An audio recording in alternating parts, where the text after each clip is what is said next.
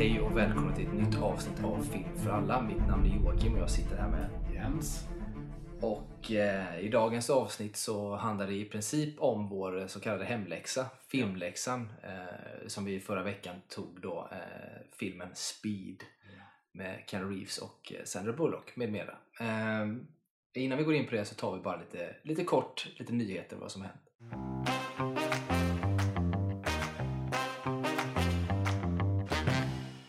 Eh, det vi kan börja med är inte så mycket nyheter egentligen utan det är ju snarare någonting som kommer. Vi pratar om den hur länge som helst nu och det är ju The Flash-filmen. det är två veckor kvar, eh, lite drygt. Eh, och du var ju nära att få biljetter till, eh, till en tjuv, tjuvpremiär här. Ett klick ifrån. Ja, så kan det gå. Någon som var lite snabbare. Ja, och då skulle du ha sett den här då på onsdag blir det väl? Eller? I onsdags ja. Ja, precis. Onsdag. Då hade det varit två veckor till premiär. Jag. Ja, så kanske det är. Något sånt. Eh, så. Så att, eh, men hur som helst så är det ju precis det här som är, är lite krångligt då. Va? För du, vad, vad sa de om när du skulle se den här? Var det... Alltså det stod ju i mejlet att, att filmen man kommer se är inte den slutgiltiga versionen. Så att det kan ju ske ja, dels förändringar i klippningen men också de poängterade att all, alla effekter inte var klara heller. Helt och hållet. Så att, eh, Mm. Och hur vanligt är det här till att det typ är en och en halv, kanske dryg vecka kvar då? Alltså jag tycker, alltså, inte, inte, i Sverige är det inte så vanligt. Vi har ju nästan aldrig, alltså har vi psykpremiär i Sverige så är det typ så här max vi har sett innan har varit en vecka. Och då har det varit några sådana här jättefilmer. Men oftast har det handlat om en dag innan typ. Eh, jag vet inte riktigt varför. Jag vet inte om det är att de är vill bygga hype på något sätt kanske och är lite, lite nojiga för filmen kanske fastän att det bara är i stort sett liksom bra rykten om liksom filmens kvalitet och sånt. Mm. Så jag är lite förvånad att de vill, vill riskera att släppa den tidigt och få folk att se och spoila cameos eller spoila storyplots och sånt. Lite Mm. Mm. Ja, för det är lite spännande just här, för det är ju, de har ju gjort sådana där liksom förvisningar rätt mycket nu sista, eh, även i USA, där folk då har sett olika cameos i olika typer av screenings, Mm. vilket är lite spännande. Och det kan ju vara, det kan ju vara en del av en ganska stor och eh, smart eh, liksom PR-kampanj kring det. Ja. Eh, och för att hålla alla lite så här vid halster, vad som är sant och inte sant. Och, och allt möjligt till de här cameos då. Samtidigt så är det ju så synd att ha massa cameos som då inte kommer att vara en del av det på riktigt så att säga egentligen. Då. Ja, man vet ju, eller man vet vet, det är ju det- är väldigt så många som skulle ha varit med i filmen och haft cameos som då förmodligen inte dyker med, alltså typ Henry Cavill och sånt där som man vet Mm. var och spelade in liksom, men som de har sagt inte kommer förmodligen vara med då för att de ska ju starta om allt det där. Men sen vet man ju inte, det kan ju vara med ändå, man har ingen aning. Men jag vet inte om det kanske är något sånt där också de gör, att de, de har de här olika visningarna med olika versioner för att se lite vad, vad som funkar bäst typ. Mm. Vad skulle fans bli mest nöjda av? Egentligen. Samtidigt kan man ju typ ha med alla cameos för att det kommer inte betyda någonting eftersom att de ska starta om. Ja, eftersom det i princip är en re... Alltså filmen kommer ju resultera i någon form av reboot av hela DC-universumet som vi har varit inne på Ja. och ska presentera. Så att, ja, det är spännande i alla fall. Eh, det. Och jag tycker mest att det är märkligt att vet, det är en och en halv vecka kvar de är inte klara med effekter tydligen eventuellt. Och det, alltså det är, Men jag var de måste ju verkligen det. att- slita och, nu hårt om de inte är Ja. färdiga tänker jag. Men jag var jätteförvånad när jag just läste, nu vet man inte om det bara är en så här vanlig grej de skriver ut eller inte men alltså jag vet ju att filmer ofta liksom har, kör effektarbete ända in i slutet men det här Flash har ändå pågått så jävla länge och har ju liksom typ tekniskt sett varit klar sa de för väldigt länge sedan men då är det ändå så här saker de så här arbetar på ändå kanske. Men, ja. Ja men någonting sånt är det. För jag menar filmen som, som helhet, alltså när de har spelat in, vi tar inte reshoots nu utan vi tar filmen som grund. Det måste ju nästan vara, vad kan det vara, tre år sedan eller? Så den skulle haft premiär förra året i alla fall. Ja, och, men- och, det, och då var den redan, och jag vet att den har varit på gång hur länge som helst. Men jag menar, allt krångel med Ezra Miller då som spelar, Mm. han gjorde ju Fantastic Beasts och de här, eh, och allt krångel som började, det började ju ganska långt efter han har spelat in The Flash. ja, ja. Vilket innebär att det är ju typ tre år sedan, två, tre år sedan minst som, som den egentligen var då klar utan reshoots kan vi säga i princip då. För jag menar, jag såg när de spelade in där man såg ett klipp från Ben Afflecks Batman någonstans eh, och det är ju säkert två år sedan, två och ett halvt kanske. Ja. Det, så det är ju, ja, Ja, det ska bli spännande att se i alla fall. Men de reviewsen som kommer in från folk som har sett den, bland annat Stephen King Mm. eh, och eh, det var någon mer som jag tänkte på som hade sa- sagt någonting ytterligare, någon, om det var någon regissör. Lite. Men de säger ju att den ska vara så jäkla bra. Mm. Eh, Jag tycker att de kan sluta prata om den, jag vill inte bli mer hype. Nej men lite så. De säger att den ska vara så jäkla bra och, och liksom lovordar den något fruktansvärt. Samtidigt som att jag såg en av de här som jobbar med, jag kommer inte ihåg om det var för Screen Rant eller IGN, någon som hade sett en version av den. Mm. Som sa att den, han tyckte att den kändes lite underwhelming. Sett till att den var så hypad. Men så sa han ju också att den var inte riktigt klar. Han vet inte om, för att han hade pratat med någon annan som hade sett någon annan där det var andra typ cameos och andra saker som hade typ hänt i den till skillnad från vad han hade sett. Och att det kan ju vara anledningen då till att det är, är underwhelming, Mm. så att det är inte den riktiga filmen man ser. Ehm, och jag säger inte att det är negativt, han tyckte fortfarande att det var en bra film men kanske inte sådär hypad som Mm. Eh, och jag kan verkligen i och för sig tycka att det är lite skönt att vi behöver kanske ta ner hypen. Alltså jag kan inte, jag känner jag är så jävla hypad själv nu. Mm. Man vill se den men, eh, men man kanske ska, jag vet inte, lugna sig lite eh, med det. För risken är ju, alltså tänk om den inte är bra. Tänk om det är som att man, man har det här som man har och tänker ska vara så jävla bra och så går man och ser en, en Black Adam eller en Shazam. Det är ungefär som när jag var hype för Justice League och gick och såg på bio. Ja, det var ju inte heller så kul. Eh, Där var jag säga. fruktansvärt besviken. Ja, tyvärr blev jag ju det också ehm, i det läget. Och det, ja, så det där är ju ja, det är lurigt. Jag, vi får se. De är i alla fall skickliga på PR just nu. Man säga, för de får ju verkligen hype kring det. Ska man säga. Jag såg, eh, det var någon, eh, jag tror det måste varit i USA, som blev ju arresterad där för att ha försökt spela in under en visning av Flash. Eh, Men så var det så rolig meme att någon hade lagt upp så här ett eh, foto då på eh, häktesfoto eller vad man kallar det på Mm. Ezra Miller. Just det. Ja, det hade varit något. Uh, nej, men det är väl inte så mycket mer att säga om den. Vi är hypade, det händer massa kring den som Ja. inte riktigt förstår. Och jag tror att allting, det är bara en komplott alltihop. Det är bara eh, spel för galleriet Ja. och eh, PR alltihop. Men, det, men det, de gör ju det bra i så fall får man säga. Eh, bra, nästa tråkiga nyhet egentligen som jag tänkte ta upp idag är att Ray Stevenson har lämnat oss, alltså Mm. gått ur tiden. Eh, han eh, är ju kanske, det beror på ve- vem man är i och för sig. Han, för många är han ju känd från Thor-filmerna. Han Mm. spelar, eh, jag vet inte vad han heter nu, men den här eh, röd eh, Jag vill säga någonting på B men jag är osäker. Ja, han spelar ju en av de här som hänger med Thor, framförallt i, i första och andra. Ja, den här lite tjockare av dem med en yxa. Ja, precis. Eh, Han spelar honom. Han spelar också i uppföljaren till Punisher. eh, Alltså när de gjorde gamla, gamla filmen. eh, Han spelar i en reboot kanske. Ja, det, ja, precis. Eh, Det ska man kanske säga mer rätt. Men det gjordes ju den här filmen, första Punisher med eh, John Travolta var det väl som var Bad guy. bad guy i den och så var det ju han som, som jag gillar som inte jag kommer ihåg vad han heter, bara för det, som spelade Punisher och gjorde det bra Ja. tyckte jag. Med? Eh, jag tyckte att det var en bra, bra film överlag. Men den eh, skrotade. Men han var ju i alla fall Punisher i, i den som kom efter den då, reboot-försöket. Mm. Eh, och sen har han gjort lite olika. Han är ju med i den här RRR, den här indiska eh, filmen som Alltså? var med i Oscars och sånt där. Där är han ju med och spelar en, en brittisk kolonial så här, general, Mm. eh, ambassadör, snubbe som är sjukt eh, liksom, vidrig. Det är så mycket, jag ska säga det är så mycket, jag ska inte säga att det är rasism, men det är väldigt mycket vita, är, vita män framförallt är vidriga liksom.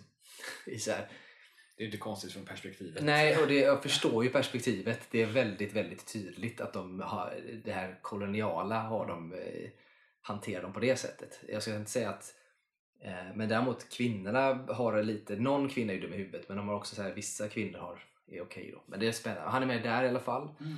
Eh, han har varit med i den här eh, Rome, tror jag den heter, eh, serien. Mhm.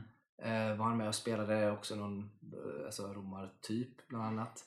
Sen har han gjort massa små, han brukar också dyka upp i lite mindre roller. Mm. Eh, han har liksom inte riktigt fått den här stor, eh, alltså storrollerna på det sättet. Som, det, det var väl då den här reboot-försöket på Punisher som var hans liksom, bärande på något sätt i, i en storfilm. Eh, och nu då sist som man kanske känner honom som är ju att han är med i Asoka som ska komma. Eh, Mm. Den har ju inte kommit än men ska Nej. komma nu till, till hösten va? Mm. Augusti någonting tror jag, eller september. Något sånt. Eh, där han då spelar, jag kommer inte ihåg vad han heter nu, men någon form av som det teoretiseras att han är en form av Grey Jedi eller eventuellt är det en Sith eller någon som inte är en Jedi överhuvudtaget eller har något med det. Så.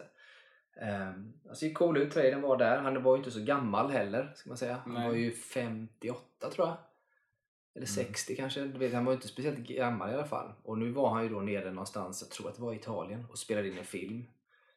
Och eh, ja, väldigt oklart i dagsläget vad som hade hänt med dem. Han hade blivit rushed till hospital där han sen då hade dött. Eh, och man vet inte vad Mm. det är. Eh, och det verkar ju inte som att det var någon Alltså det är ingen liksom, droggrej så inblandat. Nej, nej. Det verkar ju vara någon, alltså, någon, kanske en stroke eller att han har jag vet inte, Okej. fått en blodförgiftning kanske eller vad som helst. Då. Men han har i alla fall hållit på att spela in den när detta gick fel. Då. Men vi får väl se om det kommer ut någonting mer. Hur som helst är det ju sorgligt. Ja. Eh, tråkigt eh, på många sätt. Han är ju som sagt eh, duktig och en sån där som liksom försvinner för tidigt. Det är alltid Mm. störigt. Eh, när folk, oavsett de är kändisar eller inte kändisar såklart, så är det alltid hemskt när folk dör i förtid. Jo. Framförallt plötsligt. Ja. En sak när man är sjuk och man vet om att det kanske kommer då. Eh, men men, vi eh, kan väl släppa stackars Raid. Våra tankar är ju såklart med honom och hans familj som alltid. Sista eh, för dagen idag är ju då eh, lite rykten kring DC-universumet. Vi pratade lite grann om det här både tror jag förra för, förra eventuellt, eller om det bara var förra, men lite grann kring den här manusstrejken och sånt som, som är. Så mycket står ju still eh, just nu. Bland annat så har vi ju, och det är inte det vi ska prata om egentligen, men bland annat så har vi ju Deadpool 3 som håller på att spelas in. Där Ryan Reynolds då, som vanligtvis improviserar rätt mycket när han spelar in filmer, inte längre kan göra det. Nej. Varför kan han inte det? För att eh, eftersom att det är strejken så får ju inte, det får inte skrivas omskrivningar på manuset och att improvisera dialog innebär en omskrivning även om du gör det liksom, Spontant så. ja, Ja, så är det ändå en omskrivning Ja. eh, vilket sker då, i efterhand kommer man gå in och lägga till de replikerna i manuset när man sen har så officiella för det finns ju den här vad är det, den här typ IMDB för script online till exempel Mm. där det läggs upp där, då är det ofta sådana slutversioner av manus som läggs upp Ehm, så att, eh, ja. Jag vet, inte, jag vet inte hur den filmen blir nu. Alltså, Nej, det är spännande. Men det är därför också, kan jag förklaring för det som inte visste om det, men det är också därför det händer att eh, vissa skådespelare ibland får, eh, eh, alltså blir, eh, vad säger man, får manus, eh, alltså att man har varit inne som i manus också. Manus cred Ja, att man kan få det av det skälet eller att man bara hamnar som typ producer av liknande skäl. Typ, ja. Eh, just för att man improviserar på det sättet. Men nu får man ju inte göra det, vilket innebär att den spelas in eh, med det befintliga manuset. Där han inte då kan vara de här Ja. spontana eller testa massa, för han gör ju det varje gång. Ny tagning, testar en annan typ av spontanitet. Och det måste ju vara ska jag säga, fruktansvärt jobbigt Ja. när man spelar in den typen av film och Ja. spelar in och, och gör och inte kan. Eh, Hela filmerna är ju typ stora improvisationer. Däremot någonting jag kan tänka mig de eventuellt kan lösa lite grejer det är att han har ändå en mask på sig ofta. mm. Vilket innebär att det blir, det blir rätt enkelt att liksom när strejken är över och filmen är i postproduktion att, att spela in ADR sen efter synk Mm. eh, och göra, liksom, lägga till nya repliker i efterhand Mm. eller ändra repliker. Eh, så där kan man liksom komma runt det lite grann men ja. Det kan, kan. Och det blir spännande att se hur, om den blir lidande av det. Eh, Tänk om det blir så den bästa filmen Ryan Reynolds någonsin gjort. Ja. Och så visar det sig att när han inte improviserar. Nej men det är så jag tänker också. Tänk om det faktiskt blir bra på riktigt. Eller bara det att man, om man då gör den här efterhands liksom, repliken lägger på, att det blir bättre då. Mm. För att man får tid att tänka och man får liksom, kan improvisera i studion och göra fler grejer. Alltså, så, så det kanske blir bättre, det vet vi inte. Eh, Men oavsett, det var inte det vi skulle prata om egentligen. Men, eh, utan det är ju alltihop. Och det, för det står ju mycket still nu. Vi pratade ju om att Superman-manuset för James Gunn verkade vara klart. Mm. Eh, men nu handlar det framförallt om ryktena som då pratat om den här nya Batman som ska komma. The Brave and the Bold, Mm. som den ska heta då. Där det då kommer vara en liten äldre Batman vad vi förstår och då hans son Damien Mm. som ska vara med. Och det har ju inte liksom filmatiserats på det sättet utom i tecknat då innan. Ehm, och där finns ju rykten, det finns ju en fancasting på Jensen Ackles till exempel som är känd från Supernatural bland annat och sådär. Eh, som varit på gång länge. Den har ju typ debunkats i princip av James Gunn som sagt att det inte är, det finns ingen casting gjord överhuvudtaget. Mm. Man tittar på det, samma sak gäller ju Superman också då. Eh, Men däremot det är ett rykte som kvarstår som man inte har eh, debankat utan snarare nästan lite grann spett på James Gunn. Det är ju regissören till eh, The Brave and the Bold. Mm. Eh, och det är ju ingen mindre av eh, den som vi alldeles nyss pratade om, filmen The Flash. Mm. Regissören där, Andy Muschietti då, Mm. eh, som ryktas till det. Vilket, ja, det får se. nu har jag inte sett The Flash än. Eh, Andy Muschietti har inte gjort jättemycket eh, innan eh, nu. Han har gjort eh, Mama bland annat. Och, alltså den här skräckfilmen.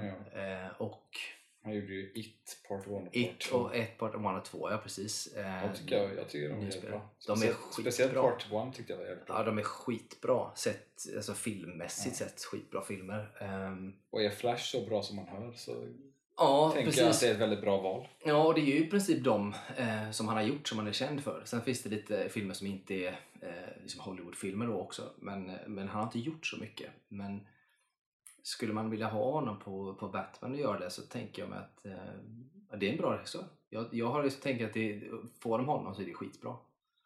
Också bra, alltså han har ju visat att han kan eh, alltså hantera saker runt omkring en hel filminspelning också. Alltså Mm. med alla bekymmer som har varit med Ezra och att hans film har skjutits upp om och om igen och han har ändå varit kvar. Och han har liksom, så att eh, ja, han verkar ändå målmedveten vet hur han ska hantera situationer. Mm. Och tålamodet Ja. tänker jag i det och att kanske inte vara, att vara någon blandning av att sätta sin prägel på en film men också kunna lyssna av och ta in ja, producenternas vilja till viss del också och försöka få ihop det på ett bra sätt. Eh, så han kanske är en sån här eh, vad ska man säga, bra doer, liksom. han får det Mm. gjort och gör det bra. Eh, och hantera komplexa, för The Flash, vad man tror i alla fall, kommer ju vara oerhört komplex sett till Mm. både handling och, och vad som hänt bakom alltihop. Och, ja, att få en sån regissör till, till eh, en Batman och till ett DCU som ska bli är nog inte fel. Så Nej. att jag hoppas att det ryktet stämmer för han är inte alls dålig. Ett annat rykte som har kvarstått länge också ska man säga är ju Ben Affleck själv. Ja just det. Ja. Eh, som fortfarande ligger kvar som rykte men jag tror inte att det är särskilt sannolikt. Eh, det är nog inte omöjligt att Ben Affleck kanske får en chans på någon annan film. Eller en Batman 2 eller vad som helst men det känns inte som att det är Ja. inte första stegen nu. Eh, så. Nej, jag vet inte hur sugen han är heller egentligen. Nej, han har ju varit lite bitter ska man säga också över hur Han har inte haft en bra gått. erfarenhet av Warner Brothers liksom. Så att, Nej, samtidigt så gillar han ju ändå James Gunn. Och har, och har respekt för det. Men han känns ju också som att han lite grann, han gör ju massa eget nu och har ett annat fokus. Så jag vet inte riktigt hur suger han. Med tanke på hur jobbigt det var när han gick in i det. För att jag menar, han gick in som Batman igen så hamnade han ju tillbaka i ett alkoholmissbruk Ja, så småningom. Alltså det blev exakt. inte bra Nej. för honom. Å andra sidan så var det ju mycket annat krångel kring det vilket gjorde att han hamnade där också. Men att gå in i en sån när man känner kanske en sån stor press igen och det blir samma grej, det kanske inte blir bra för dem. Så Nej. Det kanske är lika bra att faktiskt eh, typ skita i den eh, typen eh, och göra det. Men vi får se. Andy i alla fall kan bli bra, tänker Mm. Så att ja, nej, vi får köra vidare helt enkelt. Men då går vi in på dagens ämne, tänker jag. Mm. Och dagens ämne då är ju det som vi hade i, i lite hemläxa till att se den här gången. Det vill säga filmen Speed ja. med Keanu Reeves. Och för er som inte känner igen den, eh, eller vet vad det är för något, så handlar det helt enkelt om att eh, ja, Sandra Bullock är en passagerare på en buss kan man säga, som åker iväg. Eh, Keanu Reeves är en polis som framförallt jobbar med eh, bomb eh, disarming, Mm. alltså i princip då. Eh, och på den här bussen eh, är det en bomb och den kommer att utlösas om bussen åker under en viss hastighet. Ja, den, den startar, vad är det? det är f- 50 miles, det, är- vad är det, typ 80 km i timmen ungefär. Ja, ish. Så när jag berättade det för eh, en vän till mig så att jag hade kollat på filmen så frågade hon vad den handlade om. Och så sa jag, jag bara, "Ah, nej det är en bomb på en buss.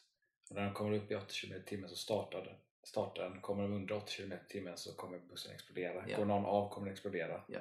Och hon bara, det låter som en tråkig film. jag bara, den låter jävligt tråkig.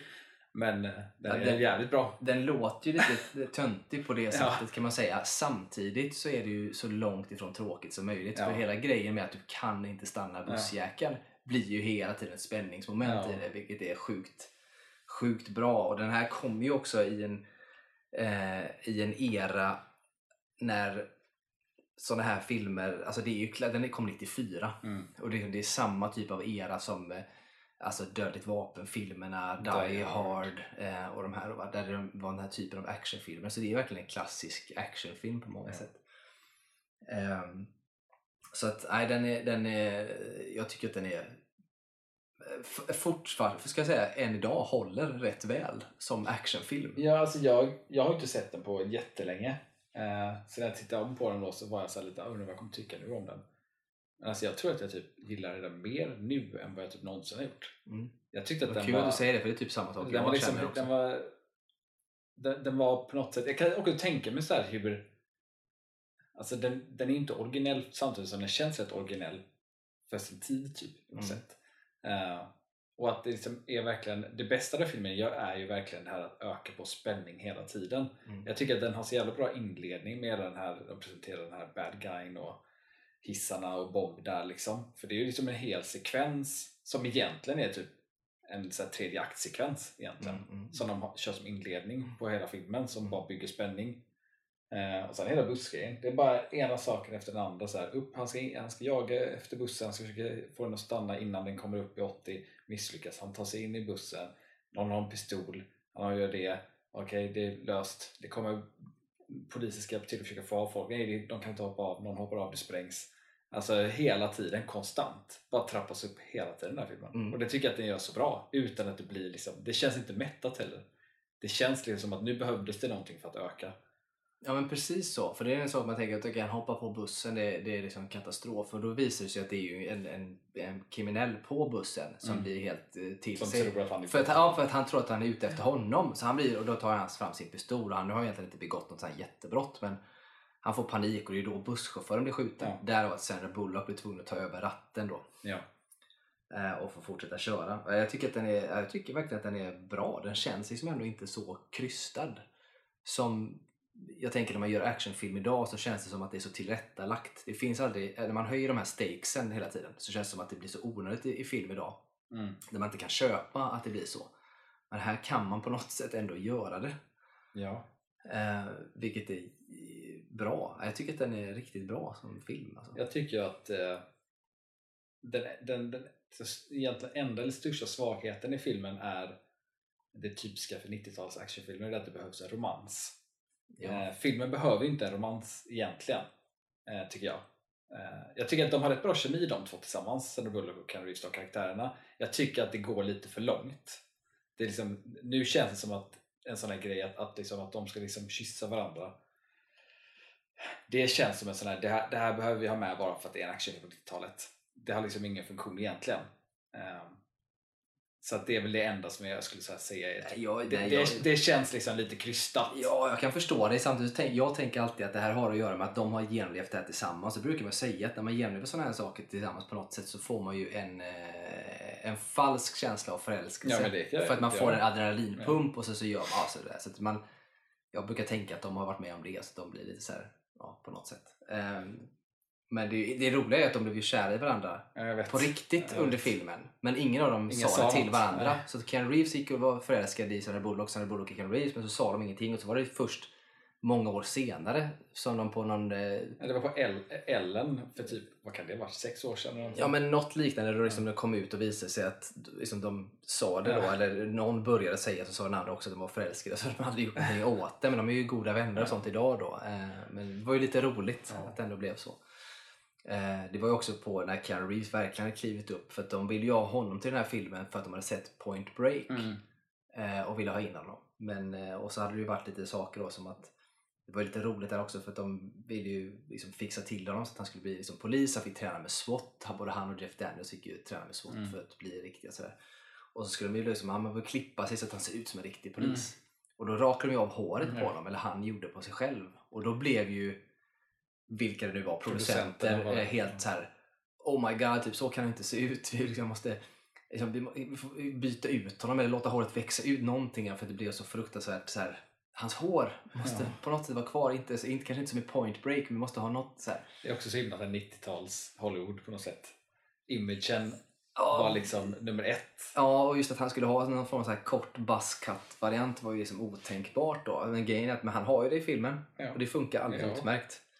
Eh, på det sättet. Sen måste jag ju säga att en sak som jag tänker på när jag ser den här filmen är också för att jag menar Keanu Reeves är ju han, alltså, han är inte känd för att vara den bästa skådisen egentligen på något sätt. Han gör vissa roller jävligt bra. Han är lite sådär, liksom, man ser inte så mycket på honom. Han är stoisk, han är liksom eh, fåordig. Här är ju faktiskt en film där han ännu inte riktigt har blivit Keanu Reeves. Nej, precis. Här spelar han ju fortfarande på ett annat sätt och Ja. han är inte riktigt det där som han lite grann efter Matrix blev Ja. Keanu Reeves. Ja. Och det tycker jag ändå är kul att se att här spelar han ju faktiskt någonting som inte är riktigt det man känner för idag. Tänkte samma sak. Eh, för att, så att här kan man ju för att bara uppskatta att han faktiskt kan skådespela Ja. mer än vad man tror. Så kan man faktiskt se, för det är verkligen tydligt i den här, vilket jag tycker är lite roligt också. Eh, så det gör han ju bra. Mm. Så att eh, han är bra. Sen har vi då Jeff Daniels. Eh, mest Ja. känd som... Ja, men det, är alltså det, det, det, bara det fuckade upp mitt huvud så mycket när jag tittade på filmen att han heter Harry i filmen. Ja, eftersom han är mest känd för Dum, Dum Dummare. Dummare, med- där han med spelar Harry. Carrey. Ja, så varje gång jag hör Keanus roll när han säger Harry till honom hela tiden, ser honom, jag bara vänta, vilken film är han i nu? Jag var såhär, kan du inte byta hans namn? För helvete. Ja, man kan ju tycka det. Jag vet inte riktigt när Dum Dummare spelas in men det kan ju inte vara så långt däremellan. Eh, Nej. Egentligen, första. Nej.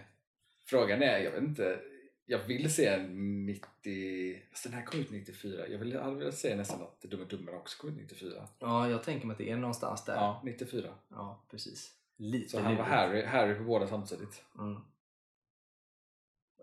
Ja, för det är han som spelar nästa, sen finns det ju andra skådespelare. Sen är ju Bad Guy då spelas ju av den numera bort, eh, bortlidne eh, Dennis Hopper. Ja.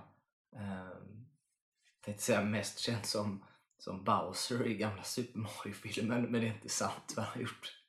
Super Mario-filmen som ingen har sett i princip. Ehm, ja, men han har spelat allt möjligt. Easy Rider. Han var ju stor på typ 70 och eh, Ja. 80 gjorde han mycket film och sådär. Ehm, och här är han ju då, men han spelar ju då en eh, i den här så är han ju en eh, disgruntled för detta polis liksom. Mm. Som i princip inte fått tillräckligt med pension så att han, han är lite grinig. Liksom. Typ. ja, det är ju verkligen så. Det är också Ja. lite ligger i sin tid på något sätt när man pratar om folk som gick i, så här, i went postal i princip. Alltså som Ja. eh, liksom började skjuta eller ge sig på sitt eh, arbete i, Ja. för att man inte var nöjd efter någonting. Och så där. Tog det ett steg längre på något sätt. Ja, det var lite som, eller en sak som jag tänkte på i filmen som jag fattade sen då efter när jag läste lite om den. Det var ju liksom eh, för själva bussgrejen där löser sig ju till slut. Att de liksom, ja, alla överlever förutom en då som Mm. exploderade tidigt. Men eh, de tar sig av bussen liksom. Men filmen är inte slut där. Den fortsätter ju då med att de ska lämna över pengar och försöka ta och allt det där. Och att det leder in i en, en liksom, ny actionsekvens med det här tåget under jord och allt det där. Mm. Eh, men det, när, jag, när jag tittade på filmen så var jag lite såhär, ah, okej. Bör, börjar vi med en ny grej nu? Ah, okej, så här, det, kändes det var någonting som kändes lite, lite off typ. Men jag fattade också varför då efter jag läste efteråt att filmen skulle egentligen sluta när bussen, när alla hade kommit av bussen. Men att, eh, tror det var, om det var regissören, eh, eller om det var producent, någon var det eller vad som eh, tyckte att man kan inte sluta där så att då hade de ju skrivit till hela sista delen där eh, rätt hastigt fattade jag det som liksom, och, och gjorde det liksom. Och jag tyckte att det, det var också lite så här, det föll lite för mig där alltså effektmässigt. För alltså, stunten är väldigt bra i den filmen tycker jag. Mm. Och det här actiongrejen med, med bussen och det här hoppet de gör med bussen som är så känt där. Eh, Mm. Som är liksom praktiskt. Men sen i slutet där så har de den här tåggrejen som, som är miniatyrbygge som jag tycker känns. Och jag tror att det känns så tydligt också just eftersom att det, det som var precis innan var så praktiskt. Eh, så att det känns inte lika som säga, avgörande på något sätt när man ser på det bara. Det är någonting som ligger där. Mm. Ja, men jag hå- håller nog med. Den känns, jag kan tycka att det är lite märkligt också. Jag tycker fortfarande att det är bra, det funkar. Men det är ju lite grann så här, när bussgrejen är avklarad då känns det lite grann som att filmen skulle kunna vara slut. Men så är den inte det. Och jag tycker att vissa filmer när de gör så tappar verkligen fart. Mm. Och så blir den sista sträckan bara, alltså vad fan hände här? Det finns ju mängder av, av exempel på det. Eh, nu tycker jag, alltså om man tittar på Bondfilmen Skyfall till exempel, den har en liknande sån eh, att det känns som att det händer ett sånt där stort liksom, epic grej. Men Skyfall det är väl där i slutet när, med M. Ja precis, Ja. för det händer ju först den här grejen i tunneln, han har också sprungit tunnlar och det känns som Ja. att här skulle det kunna Ja. vara hänt massa. Men så, så fortsätter det och bygger upp ytterligare ett steg till. Och jag tycker inte att det blir dåligt, men det, det är lite transportsträcka till slutet. Fortfarande sjukt bra film så jag ska inte klaga så. Men jag tycker det finns funkade exempel. rätt bra i Speed eftersom att de ändå byggde upp en sån himla personlig konflikt mellan Keanus karaktär och bad guy. Att det var så himla det Mm. blev så himla internt mellan de två så att det funkade tyckte jag ändå så att, att Keanu så jävla vill åt honom liksom. Mm. Eh. Ja men precis. Eh, Och jag tycker som sagt att de tappar inte så mycket fart heller utan det är okej. Det går fort, ja. liksom. Så att de lyckas få upp den ganska omgående. Det enda som stör mig där är att typiska sån här när hon går ut och ställer sig på gatan när hon ska vara i bilen Sarah Bullets karaktär, Ja. därför hon blir tagen. Det är, så, så här, det är också så här typisk grej, jag bara åh, nej men gör hon, stanna kvar bara. Hade du bara stannat kvar hade du inte blivit tagen.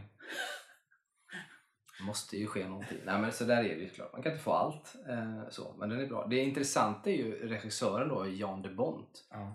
eh, som i princip har gjort, alltså han har gjort eh, någon, någon till, men han har regisserat den här, han har regisserat uppföljaren Mm. och eh, en st- stor film till som man känner igen och det är Lara Croft med Angelina Jolie. Första eller Eh, andra tror jag, andra? eh, som han har gjort. Det, det är liksom de tre. Han har gjort en som heter The Haunting också men den är inte jättekänd. Mm. Men det är liksom de tre som han har gjort. Han är ju från början filmfotograf, alltså cinematograf. Och var ju då bland annat på John McTiernans filmer Mm. mycket. Eh, typ Die Hard Mm. och så vidare. Då. Så han, har ju, han har ju den grejen och det var ju på tal om att man ville ha John McTiernan till den här också. Men så blev det ju Jan de Bont istället. Då. Och det är ju också lite spännande att titta på för det här gör han ju bra. Speed 2 behöver jag inte prata om. Eh, det var länge sedan jag såg den och jag tror, jag är inte Jag tror inte ens jag har sett Speed 2 faktiskt. Ja, det var länge, länge sedan. Vi pratade säkert, eh, ja, det måste ju säkert också vara så här 20 år sedan eller något Det är liknande. väl på en båt, inte? Ja, precis. Där Sandra Bullock är med, men Ja. Keanu Reeves har ju då ersatts. Samma, det är samma person, karaktär, Ja. men det är inte Keanu Reeves. Eh, vilket bara det sänker filmen, skulle jag säga. Eh, så den är. Men han har gjort den och så är det den här med Angelina Jolie då. Den är väl inte katastrof på något sätt, men den har ju inte det här. Alltså Speed är ju den enda riktigt bra han har gjort kan man säga. Egentligen var första Speed. Alltså i Speed märker man ju, det, det liksom makes sense att han eh, är filmfotograf, tycker jag, när man tittar på Speed. Mm. Det Det är- är, det är är det. väldigt välvalda vinklar och, och hur han vill berätta med kameran, tycker jag. Eh, Mm, det tycker jag med. Och det tycker jag inte märks från andra sen. Och det kanske har att göra med att han på något sätt har blivit tvungen eller kanske lämnat över mer till andra att sköta den biten.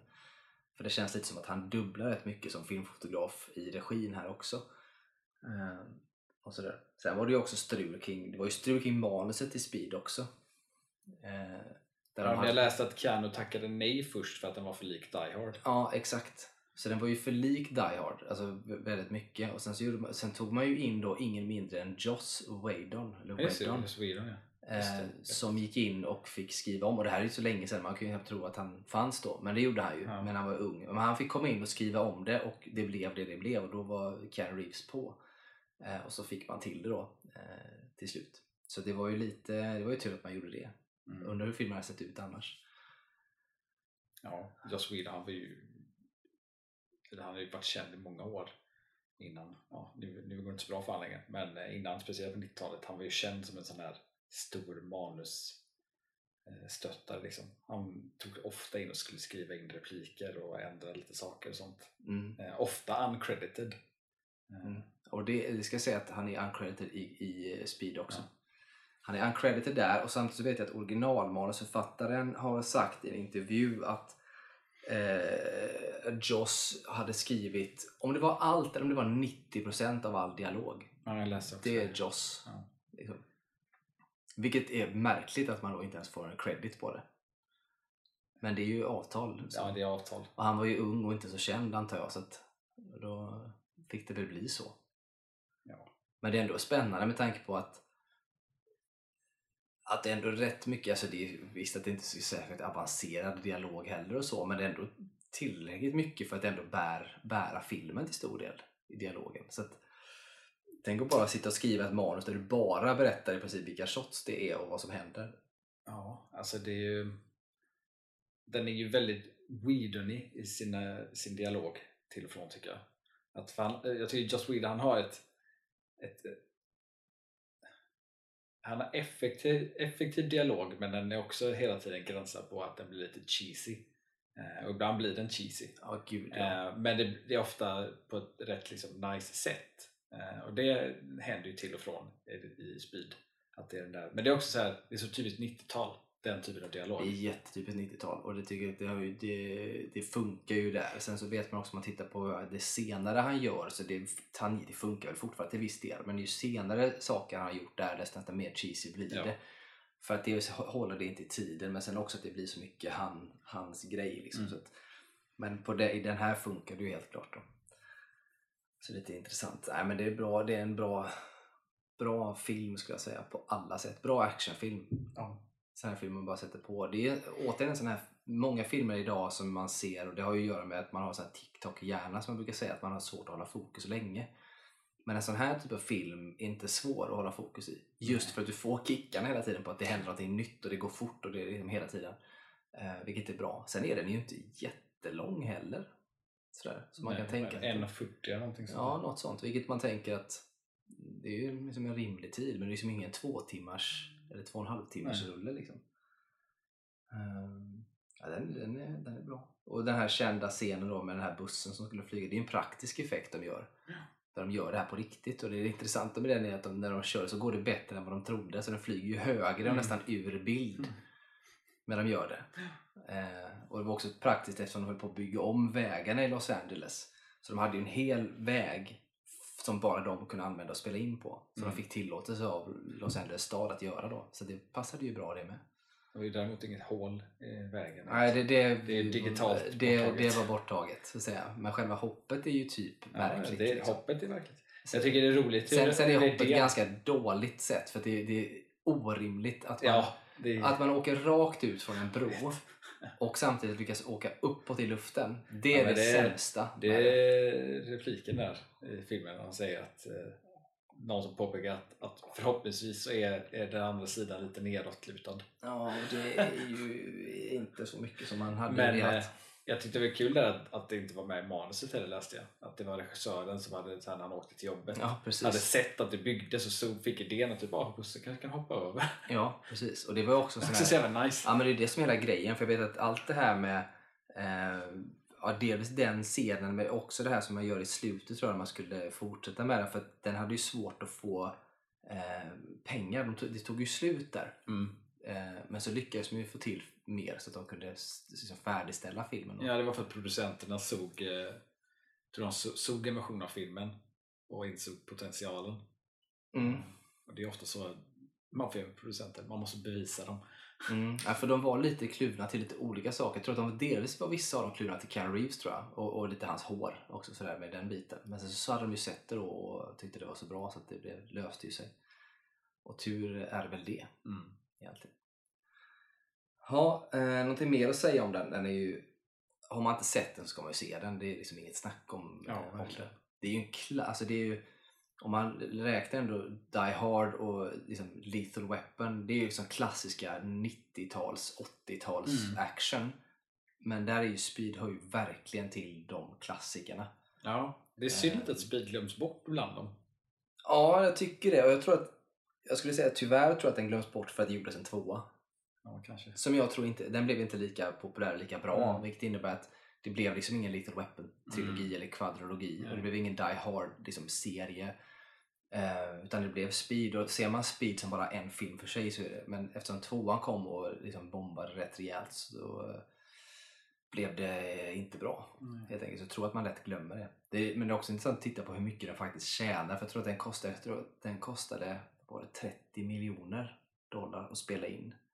Och jag tror att den tjänade ju, vad kan det vara nu, 150, 180 kanske något där, miljoner dollar totalt sett över både, både domestic och runt om i världen. Då. Vilket gjorde att den tjänade in en jävla massa Ja. ändå. Så att, eh, nej, bra.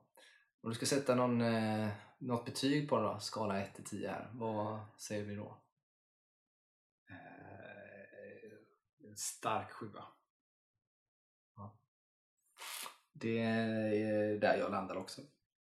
Inga konstigheter egentligen. Den är bra. Det är väl nog få filmer i samma kategori som kommer upp på en högre nivå än en stark sjua skulle jag säga. Ja. Eh, på det. Nej, men den, det är verkligen en stark sjua. Det skulle, det skulle kunna vara en åtta. Eh, med, med vissa saker fixat. Mm. Liksom, om det hade varit lite liksom, eh, bättre kanske lite kanske bättre så här, dialog, lite smartare lösningar, lite bättre musik. Alltså li, lite så här små saker som kan göra att den kommer upp till en åtta. Så, men den är stark sjua.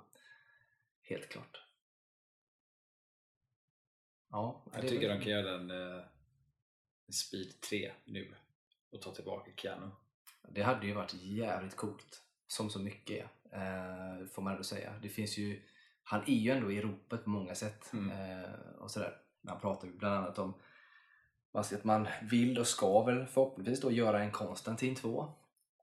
Eh, med honom i. Ja, Om det nu blir av. Eh, det finns ju också lite andra rykten här och var som, som kommer. Och det hade ju varit lite coolt. Det i och för sig, för jag med, nu har man gjort en Speed 2 med samma karaktär och jag kommer inte ihåg hur den slutar. eh, Så jag vet inte.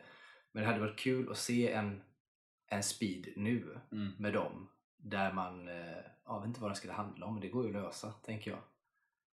Ja, det går att läsa. Det blir eh, Uber. Ja men precis, lite så. Ja men det går ju verkligen, men det där tror jag inte är något problem egentligen att, att hitta ett alternativ till, till, till speed. Det, det görs ju en hel del, alltså delvis så görs det ju, alltså Bullet Train utspelar sig på tåg Mm. Och det är ju inte ett speed men det är ändå typ lite liknande. Sen så har du ju både, ja Liam Neeson har ju gjort och nu kom ju, eh, vad heter han, Idris Elba med Hijack Ja, ja. eh, på flygplan. ja. Eh, och det har gjorts förut också. Men, men det finns ju möjligheter till det. Sen behöver ju inte speed nödvändigtvis handla om att man är på ett ställe. så. Man kan ju göra någonting annat av det.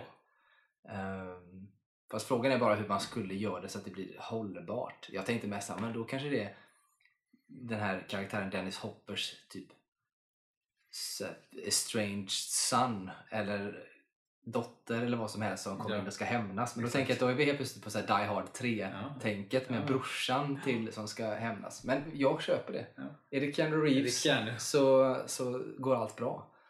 Det Det blir en, en typ John Wick-film med eh, bombstress. Typ. Ja, men lite så. Eh, det är lite som Keanus grej nu för tiden. Att du Ja. gör saker med high stakes som Ja. måste lösas. Liksom. Det har ju varit så sen, sen Matrix. Liksom. Mm. Ja, nej, det är bra. Och det är ju för övrigt spännande också när det sägs nu att John Wick 5 då Mm. eh, är inne, eh, har blivit greenlightad Mm. och är på väg in i någon form av pre-production Mm. nu då. Eh, har dock inte sett, alltså jag vet inte vad det innebär. alltså John Wick Jag 5. säger bara ja tack. Ja, men så tänker jag ju med, men jag blir också samtidigt orolig för att fyran har ju ändå ett ganska bra avslut. Det är ändå rätt skönt. Så frågan är så här, John Wick 5, kommer det vara John Wick?